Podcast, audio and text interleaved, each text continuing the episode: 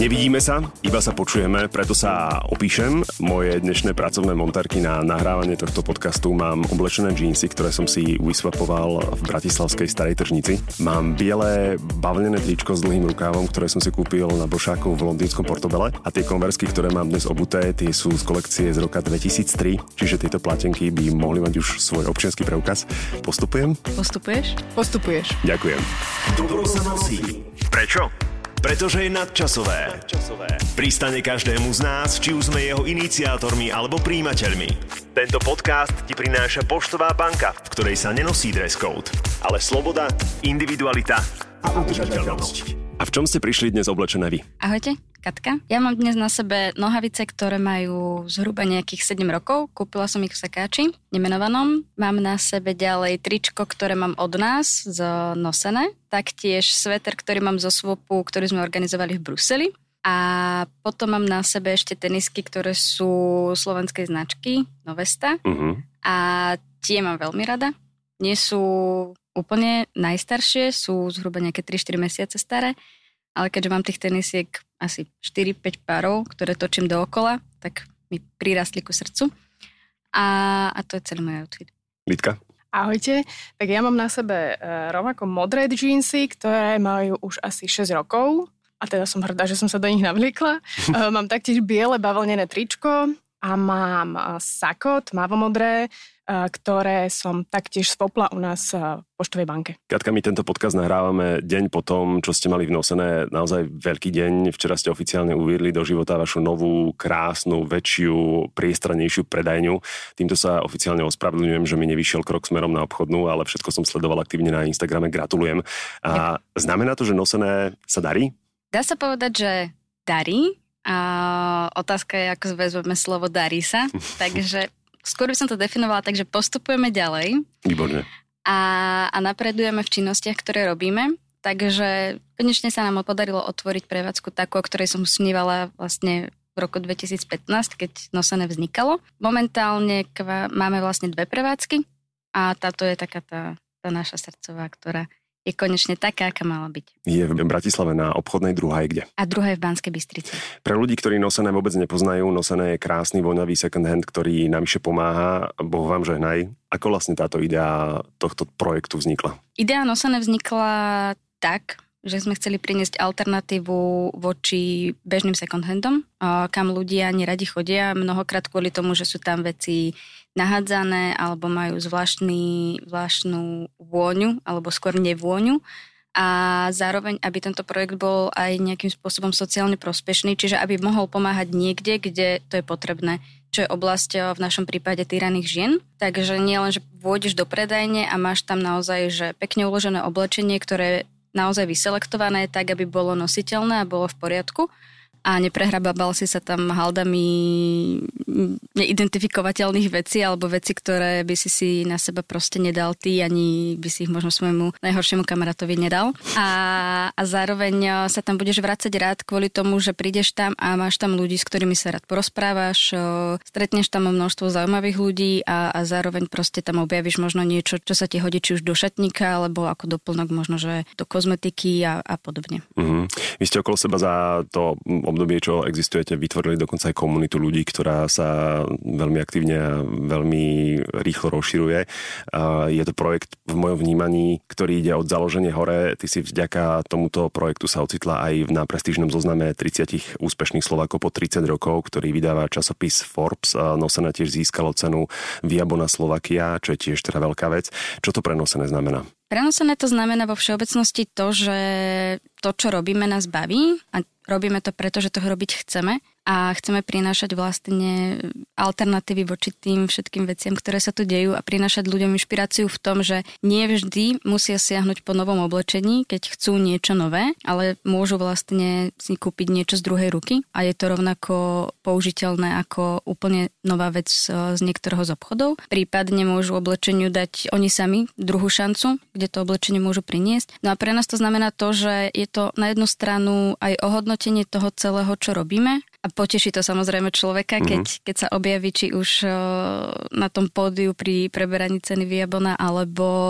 listuje v tom magazíne Forbes a vidí tam seba a svoje meno. Ale ja osobne si nezakladám na oceneniach. Je to skôr niečo, čo podarilo sa nám dosiahnuť a vidíme, že má to zmysel a ľudia si to všímajú a najväčšie aj tak to ohodnotenie je, že človek ráno vstáva a ide robiť to, čo ho baví a vidí, že 5 rokov dozadu napríklad, alebo 4 roky dozadu tu ľudia ani nedúmali nad tým, že idem si kúpiť niečo z druhej ruky, idem si kúpiť niečo hneď nové. A teraz už začínajú si uvedomovať to, že fashion ako celok je problém a vie ho riešiť možno, že nejakou alternatívou, ako je napríklad nosené. Mm-hmm.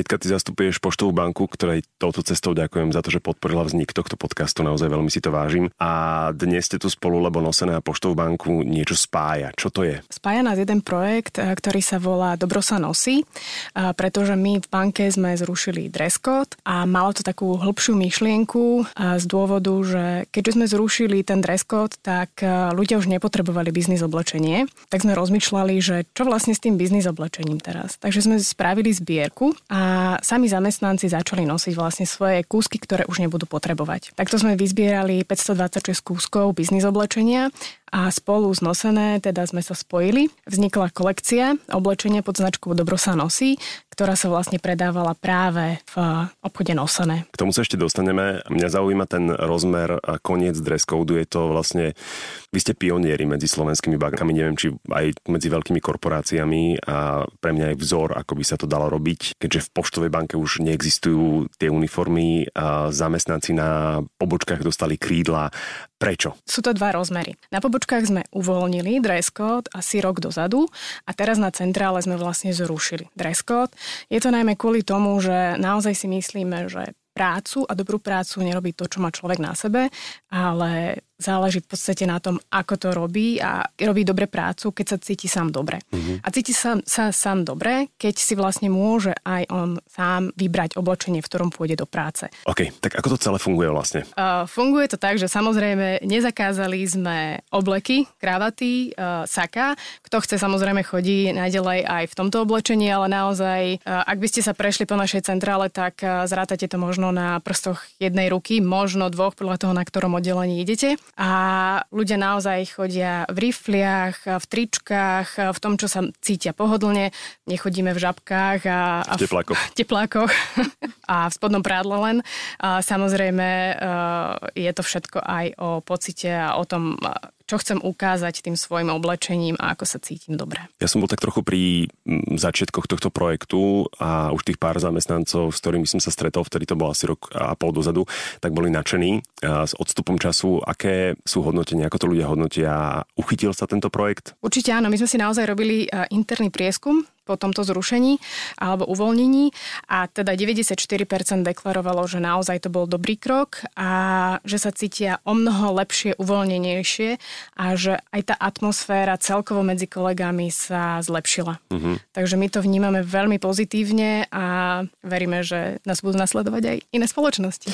Inak, Katka, je toto ojedinelý projekt, vieš o ďalších spoločnostiach, ktoré pristúpili k niečomu podobnému? Že by niekto konkrétne takto až oficiálne rušil dress code, ešte nie. Uh-huh. Pre mňa je to jediná spoločnosť, ktorá k tomu pristúpila až takto úplne oficiálne. Skôr som iba tak postrehla, že niektoré spoločnosti to majú tak nejak, že netlačia. Už aj tá doba si to tak vyžiadala, že už všetci sme tak uvoľnenejší a nejakým spôsobom tie dress cody nie sú až také striktné, aby ich museli ľudia dodržiavať. Uh-huh. Akože samozrejme sú profesie, kde to ľudia musia dodržiavať a kde pri tých zamestnaniach sa musí vlastne človek obliekať nejakým spôsobom, ale skôr presne, keď sú to nejaké povolania bez priameho kontaktu s klientami, alebo je to o tom stretávaní sa s kolegami, tak bývajú tam vlastne nejaké uvoľnenejšie pravidlá. Takže premiér Pellegrini chodí s rozhalenkou, tak iba smrdí od hlavy. A mne je na tomto kroku naozaj sympatické nielen to, že ste dali svojim ľuďom voľnosť, ale aj ten ekologický rozmer. Toto je ekologický podcast, takže to je to najdôležitejšie. Podľa prieskumu, ktorý ste v Poštovej banke robili a ktorý ste mi dali k dispozícii, potvrdilo sa, že viac ako polovica Slovákov má plný, ak nie preplnený šatník a napriek tomu stále nemá čo na seba. 53% Slovákov má problém s výberom oblečenia, pretože ho nevedia správne kombinovať a tak si pravidelne dokupujú stále nové a nové kúsky. Najviac peňazí na oblečenie míňajú ženy a mladí ľudia do 24 rokov, otázne odkiaľ majú peniaze. A vieme tiež, že jeden Slovák vyhodí ročne v priemere 4 až 12 kg šatstva.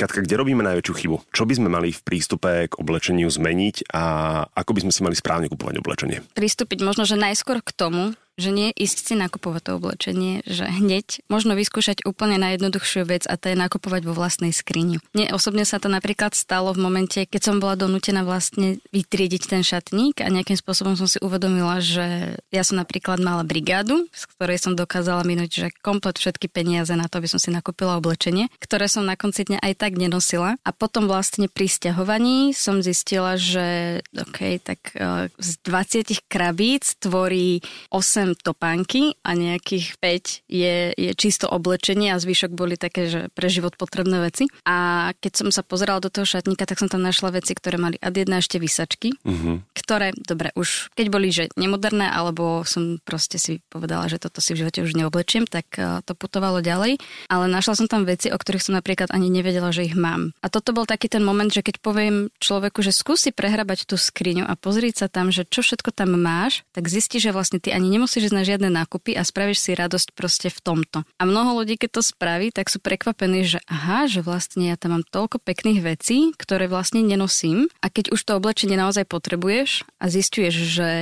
tak asi v tej skrini tie veci nemám, tak nesiahnuť možno, že prvoplánovo potom, že idem a nakúpim si úplne že nové oblečenie, ale skúšať ísť možno do sekáča, prípadne s kamoškami si zorganizovať swap a povymieňať si oblečenie, pretože kamošky kopokrát majú veľa pekného oblečenia, ktoré nenosia, prípadne pozrieť nejaký internetový blšák alebo proste bazár alebo niečo podobné, čo funguje vlastne tiež na princípe toho, že niekto má niečo z druhej ruky a až posledná možnosť je kúpiť si to úplne že nové. A prípadne ešte si položiť otázku, že naozaj to potrebujem. Naozaj potrebujem 85. tričko, ktoré vlastne si oblečiem trikrát. V ideálnom prípade vôbec si ho oblečiem. A potom sa rozpadne to tričko. A potom sa buď to rozpadne, alebo si povie, že však ja si kúpim vlastne ešte ďalšie, lebo to nie je až také drahé. A najideálnejší prípad je nenakupovať, ale tak sme ľudia a potrebujeme sa obliekať a keď sa nebudeme obliekať, tak v lete sa nám možno nič nestane, ale v zime môžeme zamrznúť. Takže skôr je to o tom, že pristupovať k tomu, že nie úplne šialene a prežiť to, že nebudem mať možno, že úplne najnovšie šaty z najnovšej kolekcie, lebo mi to niekto diktuje, ale budem mať možno šaty, ku ktorým budem mať úplne iný vzťah a budem ich mať rád a budem ich nosiť proste rada s tým, že majú možno nejaký hlbší príbeh. Zaujal ma ten moment, že si mala tiež veľa oblečenia, čiže tiež si mala temné obdobie. No ja som mala veľmi temné obdobie. Ja som totiž to ten ročník, kedy k nám začali chodiť všetky tie H&M a podobne. Áno, obchody, kde vlastne si vošiel a zistil si, že išla som si totiž to vtedy ešte na MTV a všetky tie klipy, čo boli. Ja vlastne ty si ešte potom aj Kenvelo. Áno, to bol prvý obchod u nás v Žiline a kto nemal tričko Kenvelo, neexistoval. To bolo proste, že ty keď si chcel to tričko, ja viem, že ja som našich prosíkala, že ja ho musím mať, lebo proste ho majú všetci. No a tam to tak nejak začalo, že vošla som tam a že ty kokso, však toto sú veci, ktoré proste mala tá spevačka. Alebo tá spevačka a teraz... Mali to oblečené v Superstar. A vtedy ešte nebola Superstar, to prišla až neskôr. A tak som tyranizovala našich, že dobre, že však potrebujem teda nové oblečenie a tak ďalej. No naši do istého momentu mi to trpeli. Som si tak vybrala vždy nejaké oblečenie do budžetu, že toľko to máš budžet a môžeš si vybrať. No a potom prišlo to, že chceš oblečenie, tak si naň zárob. Ešte som nemohla oficiálne robiť, lebo som nemohla mať brigádu. Neviem, 12-13 rokov som mohla mať. No a to bolo, že tak vydilovala som si, že za umývanie schodov v paneláku som mala 20 korún. Za zametanie chodníka vonku od listia tiež niečo takéto. A to boli práce, ktoré moji rovesníci robiť nechceli. Takže susedia taktiež zistili, že aha, že dobre, takže som si vlastne takýmto spôsobom zarábala. No a potom prišiel moment, kedy som si našla, že prvú prvúčečku brigádu, ručná umývačka riadu v reštaurácii, v haluškárni konkrétne. Umývala som proste riady 8 hodín v kuse, takže moje roky boli, katastrofa jedna. Potom som škrabala zemiaky, proste všetko možné v haluškárni, čo si vieš predstaviť. A za jeden jediný mesiac som si zarobila vlastne na jednu mikinu, čo bolo, že... Wow. To bolo vtedy, že wow, a že ružovú, oboj stranu, ale vieš, čo je sranda? Ja mám doteraz. Okay. A nosím ju doteraz, ako nie intenzívne, že by si ma v nej určite stretol, ale keď idem, dajme tomu, že ja neviem, niekde na chatu, alebo vyvenčiť psa. A ona drží. Takže to som cool. To nebolo Kenvelo. Aha, to nebolo Kenvelo. Ja už si nepamätám tú značku, lebo ani tam nie je napísaná nič. Aha. Ale bol to tiež nejaký taký cool obchod a vtedy som si išla zasa na hip-hope, takže... takže to bolo... Mali tam aj hip-hoperské gate a všetko možné. No ale každopádne potom sa to pretransformovalo presne do toho, že prišli všetky tieto ďalšie obchody postupne, otvárali sa nové obchodné centra, potom som už zmenila samozrejme brigádu, lebo už sa mi to zdalo, že málo zarábam a chcem robiť niečo lepšie a tak ďalej. Chcem mať viacej oblečenia. A chcem mať presne viacej oblečenia. Takže takýmto spôsobom som si potom vlastne vyformovala v sebe to, že ja som si musela každý týždeň alebo proste nejakých intervaloch kupovať to oblečenie, aby akoby som sa cítila, že mám šatník. Uh-huh. Potom som reálne zistila, keď som prišla potom na vysokú školu, že z toho šatníka ja reálne fakt nosím ani tretinu. Dôležité je, že prišiel wake-up call, pretože mnohým nepríde ani vo vyššom veku. Inak ja som kvôli Kenvelu išiel na casting do dekahitov. Mne nešlo o to, že budem mať kariérny postup, že budem moderovať deku, ale kvôli tomu, že to obliekalo Kenvelo. Áno, bolo cool. Akože naozaj to bolo, že cool a nám napríklad donosané ešte nosia aj Kenvelo. Neblázni. Áno. A bolo tam aj toto raritné, asi si všetci pamätáme to jedno tričko, ktoré fakt podľa mňa to malo, že polovica Slovenska. Všetci to mali, viem, ktoré myslíš. A to bolo že šialené. Ale bol to naozaj, že jeden z prvých obchodov, ktorý priniesol niečo iné, lebo dovtedy proste všetci sme sa obliekali rovnako a nemali sme na výber toho oblečenia. Tak ale aj potom Kenvelo sme boli vlastne všetci rovnakí, lebo všetci sme mali veľký nápis Kenvelo. Ale vyzeral si dobre, lebo to bolo Kenvelo. Áno. Vieš. Kráľ ulice. Keď máme teraz tak veľa vecí a ešte sme neprišli do toho momentu, teda, že sa toho chceme zbaviť, ale práve toto môže byť ten moment, kedy si povieme, že a dosť, a čo s vecami, ktoré nechceme nosiť. Jedna vec je samozrejme priniesieme to do nosené. Môžeš kľudne zbaliť veci, ktoré nenosíš. Chceš im dať zmysluplnú druhú šancu. Môžeš ich priniesť k nám buď na zberné miesto, ktoré máme v Auparku, alebo môžeš priniesť priamo k nám do predajne. Prípadne máme takú službu, kde ti pošleme kuriéra a tebe stačí iba zabaliť to do papierovej krabice. Prípadne pokiaľ vieš o oblečení, ktoré je nepoužiteľné, dajme tomu nejaké staré tričko, použij ho ako handru na okna alebo na niečo. Snaž sa aspoň to takto použiť. Keď vieš možno, že tu je nejaká rodina, ktorá naozaj sa jej zíde to oblečenie a ja som presvedčená o tom, že toto oblečenie by som si aj ja ešte dnes bez problémov obliekla, môžeš ho podarovať nejakej rodine v núdzi alebo prípadne nejakému občianskému združeniu, ktoré vie distribuovať toto oblečenie zas ďalej, ale tam si treba dať naozaj, že pozor na to, aby to neboli úplne že zničené veci, ktoré sú odpad. Zatiaľ túto službu nerobíme, lebo na to až také kapacity nemáme, ale náš textilný odpad dávame taktiež recyklovať, takže keď k nám človek priniesie oblečenie, ktoré je zničené, ktoré my nevieme použiť, tak ho posielame taktiež na recykláciu. My sme sa už v tomto podcaste venovali fenoménu fast fashion. Toto je druhý najšpinavší a zároveň najmenej etický priemysel na svete. Ty, Lidka, kedy si začala aj vidovať tento problém? Ja som si aj vďaka tomu, že my sme zrušili dress code, vytriedila rovnako skriňu a fakt som bola zhrozená z toho, že vznikli mi 3 obrovské vrecia oblečenia, ktoré presne, že niektoré kúsky som ani netušila, že ešte mám. A tak som nad tým začala presne rozmýšľať, že je to úplne na nič. Poprvé je to absolútne neekonomické a po druhé je to naozaj absolútne neekologické a normálne som si od tohto momentu nič nekúpila, teraz to úplne hrdo môžem povedať a snažím sa nosiť to, čo mám naozaj, akoby aj vyťahnem tie staré rifle, ktoré som už nenosila, som si hovorila, že už nevyzerajú dobre, sú staré a teraz tak poviem, však majú taký retro nádych, tak prečo nie, keď sa to pekne dokombinuje, takže ja naozaj aj vďaka tomu projektu, ktorý sme v banke rozbehli, aj vďaka naozaj prednáškam, ktoré sme mali v banke o probléme tohto fast fashion, presne o týchto swapoch, recyklácii som sa rozhodla, že budem aj ja k tomu o mnoho triezvejšie pristupovať a nebudem proste si kupovať fárom veci, ktoré sa mi proste len páčia a ktoré zase založím len do skrine. Vy vzdelávate svojich ľudí o fast fashion v banke? Áno. Wow. Tým, že sme vlastne zrušili aj ten dress code, tak chceli sme v podstate aj našich zamestnancov vzdelávať a posúvať v tom, že prečo je táto fast fashion naozaj taká nebezpečná. My už sme zrušili aj plasty u nás napríklad. To bol taký ten prvý krok a druhý krok sme im chceli ukázať, že nielen plasty, ktoré sú teda číslom 1, ale fast fashion už začína byť naozaj rovnako nebezpečná pre našu planetu. Je to absolútne dôležitá téma, netreba to podceňovať a že naozaj na jednu výrobu toho trička, to nie je, že áno, my prídeme a kúpime si to a viac nás to nezaujíma, ale nejaké detičky v Kambodži, ktoré to vyrábajú a pracujú ďalej ešte aj s tými chemikáliami, tak pre nich to asi nie je úplne, že raj na zemi. Každoročne, aspoň taká štatistika, ku ktorej som sa ja dostala, je, že sa ročne vyrobí 84 miliárd kusov oblečenia celosvetovo.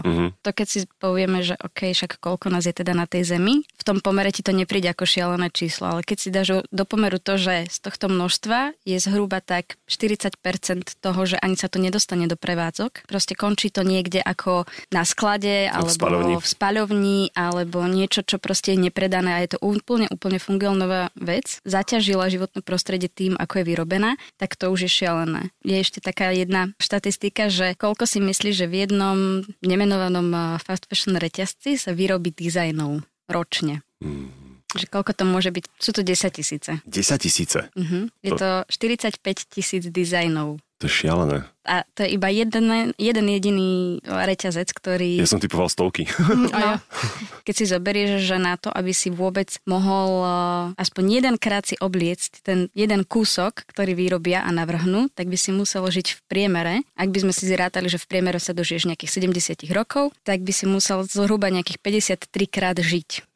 A to je vlastne iba jeden jediný rok v odevnom priemysle. A to už je to šialené. Kam sme sa proste dopracovali s tým, ako veľmi bážime po tom novom oblečení a ako nám vlastne každý druhý týždeň diktujú, že to, čo si 2 týždne dozadu kúpil, je už vlastne staré a toto je nové. Toto musíš mať. Ja keď som začal nosiť výhradne biele trička z nejakých 90% a k tomu roztrhané džíny, tak všetci, že ty máš stále oblečené to isté. A teraz, keď prídem napríklad v čiernom alebo dám si nejakú košelu, tak všetci, že čo ti je? Si sa zbláznil? No a vidíš? Buchol si hlavu?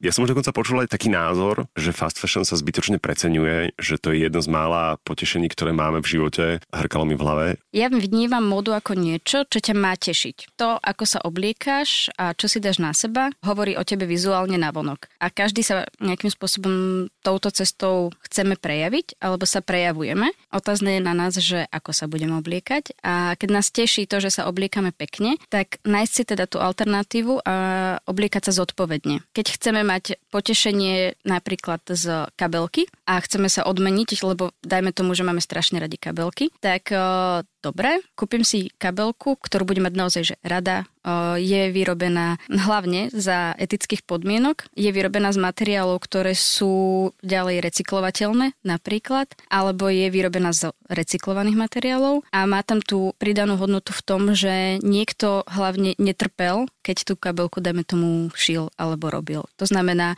napríklad nájdem si nejakého lokálneho výrobcu a na Slovensku ich máme strašne veľa, ktorí naozaj robia že krásne kabelky, alebo aj celkovo krásne veci vo všeobecnosti, aj keď nie sú úplne lacné, že nekúpiš si každý mesiac tú vec. Kúpiš si možno, že raz za obdobie niečo nové, ale bude ťa to tešiť možno, že oveľa dlhšie ako to, že si každé 2 týždne kúpiš niečo niekde. Na jednu stranu sú ľudia, ktorí módu absolútne že neriešia, že pre nich to je vec proste, no dobre, tak ako čo si oblečiem a niečo si dám na seba a je mi to jedno, ako chodím.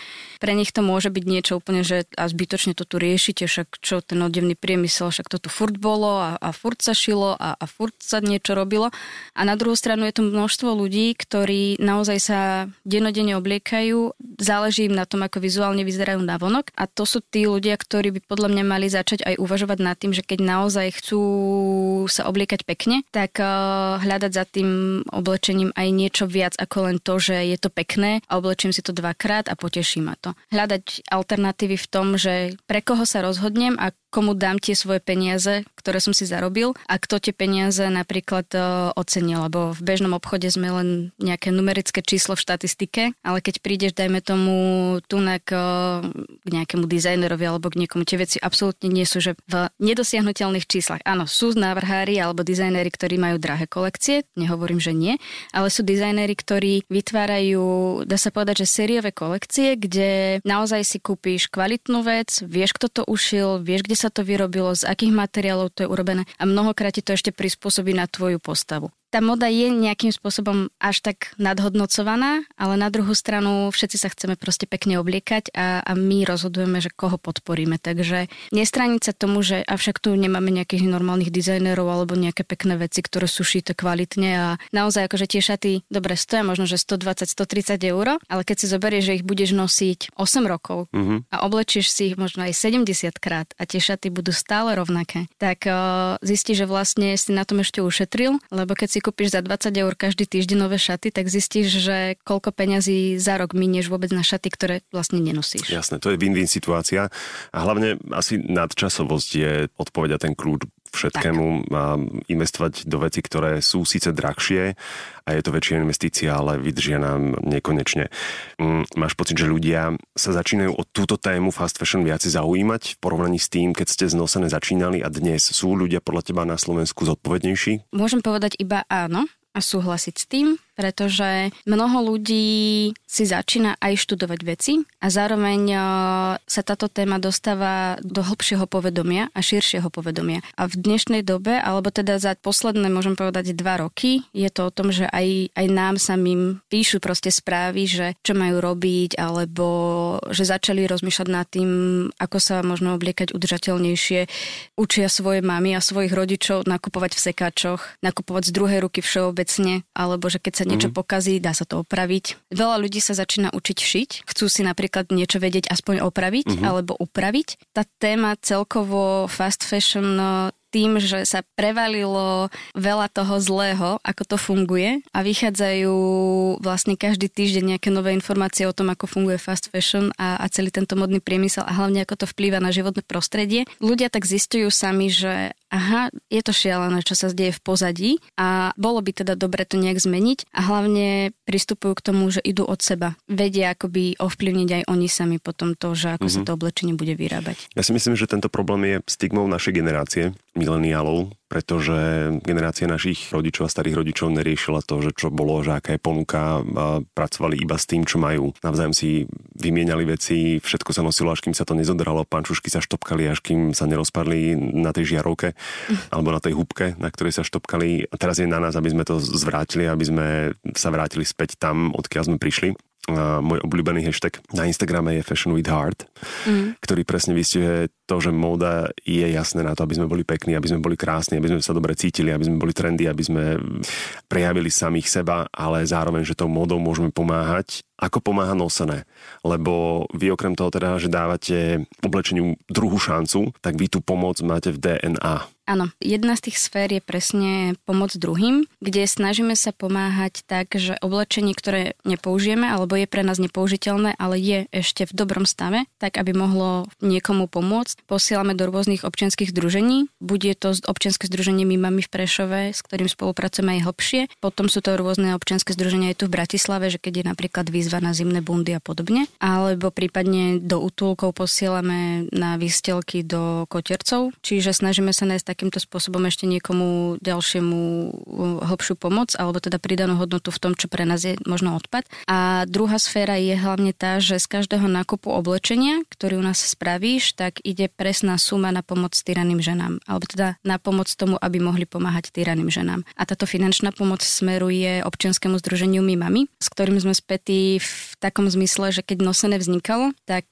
toto občianske združenie chcelo založiť a otvoriť bezpečný ženský dom, kde vlastne môže prísť žena, ktorá je v týchto podmienkach, že má nejakého muža, tyrana, priateľa, tyrana a podobne a ubytovať sa tam a oni vlastne poskytnú pomoc. No a stretli sa s tým, že ľudia z okolia proste spisovali petície a nechcú tam taký nejaký bezpečný ženský dom a tak ďalej. Čiže nám to prišlo šialené, že oni chcú pomáhať a vy im v tom akože bránite. A preto sme sa my rozhodli podporovať toto občianske združenie, takže tam smeruje finančná pomoc pre tieto týrané ženy. A vieš vlastne priamo na výsačke s cenou, že koľko priamo z tej predajnej ceny ide na pomoc týmto ženám. Že nie je to niečo, že niekedy raz niečo niekam pošleme a nikto nikdy nebude vedieť, že komu, kam a koľko, ale ty presne vieš, že toľko to stojí táto vec a toľko to ide na pomoc týmto ženám. Nehovoriac o tom, že robíte aj celebritné bazáry. Áno, a robíme eventy celodenné dobré nakupovanie, kde vlastne zapájame rôzne známe osobnosti, aj teba, Miško, sme zapojili. A je to veľmi príjemné, kde vlastne vidíme aj my, že tieto známe osobnosti kopukrát majú naozaj že plné šatníky nielen z vlastnej vôle, ale aj z toho, že aj dostávate oblečenie možno z nejakých aj spoluprác a podobne, ktoré sa vám hromadí a kopukrát neviete, čo s ním ďalej, tak môže aj takýmto spôsobom vlastne pomáhať to oblečenie a tam je pointa taká, že sa vyberú vlastne 3 občianske združenia, medzi ktoré sa celý výťažok z nákupu a celý výťažok z tohto jedného dňa odvedie. Darí sa nám naozaj, že dosahovať šialené čísla, kde počas jedného dňa, nejakých 8 hodín sme dokázali vyzbierať 4 000 eur, čo je pre niektoré občianske združenie viac ako 2% z daní, ktoré dostanú. Takže takýmto spôsobom sa snažíme aj ľudí učiť, že to oblečenie môže aj naozaj takýmto spôsobom pomáhať. Bolo mi cťou byť súčasťou. A vy ste pomohli aj spoločne, lebo ako sme spomínali, zrušenie dress code v Poštovej banke bolo akýmsi iba predbojom projektu Dobro sa nosí. Čo to znamená teda v reči Poštovej banky? Dobro sa nosí je naozaj hĺbšia myšlienka. Nebolo to len tým, že sme zrušili dress code a teraz voilà, že čo? Keď sme rozmýšľali, že teda čo s tým oblečením a ako ďalej, tak sme sa rozhodli, že aj vďaka spolupráci s Nosené teda celý výťažok z tejto kolekcie Dobro sa nosí pôjde jednému nadanému študentovi vysokej školy Nikolásovi, ktorého rodinná finančná situácia je naozaj veľmi zlá. Napriek tomu, že táto finančná situácia nie je dobrá v ich rodine, tak on sám ešte dobrovoľničí. Spravil tak aj teraz cez leto, vlastne bol celé leto v Maďarsku a pomáhal tam rovnako týraným deťom a ženám. Takže sa nám to celé pekne spojilo. Nikolás bol naozaj veľmi vďačný. Je to jeden veľmi skromný chlapec, ktorý má nespočetne veľa talentov. Vie 4 jazyky úplne plynule a teraz sa vlastne za toto leto naučil po maďarsky plynule, keďže bol v Maďarsku, predtým vôbec nevedel. Píše poviedky v nemčine a v angličtine, fantasy. Aj mu vyšli v nemčine v nejakých časopisoch. Okrem toho teda študuje informatiku a chcel by sa ďalej vzdelávať vo webdizajne a v týchto veciach. A keď sa s ním rozprávate, tak máte pocit, že vlastne on je taký, že až však ja nič neviem. Hej? To je úplne neskutočné a preto sme radi naozaj, že nám to takto krásne zapasovalo a v podstate, že vesmír to zariadil, že nám naozaj prišiel do cesty zrovna v tomto období a my sme mu mohli aspoň touto troškou pomôcť a veríme teda, že mu to naozaj nejakým spôsobom pomôže. Ako ste ho našli? Úplne zhoda náhod cez našu nadáciu. Naša správkyňa nadácie mi volala, že má jedného študenta a my tým, že veľa podporujeme aj vzdelávanie, najmä v regiónoch, tak sme si povedali, že a študent a naozaj, že ešte aj takýmto spôsobom dobrovoľničí a ja musím povedať, že on totiž to volal na linku detskej dôvery. On si prosil 20 eur na mesiac na stravu, aby si dokázal zaplatiť. Čiže naozaj to bolo také silné, že my sme si povedali, že toto ani nie je pravda. Takže sme vlastne neváhali ani sekundu a hneď sme sa s ním spojili a v podstate takýmto spôsobom sme ho podporili. Aj sme sa s ním stretli, snažíme sa mu teda pomáhať aj inak a uvidíme možno, že nakoniec dokáže aj popri škole ešte u nás aj nejakým spôsobom brigádovať. To by bolo fantastické. On už je na vysokej škole. Aha, okay. Ak mu to rozvrh dovolí, máme s ním dohodu, že naozaj môže na našom IT oddelení sa vzdelávať v podstate aj v tom webdizajne a tom, čo ho baví. Rád sa s ním stretnem.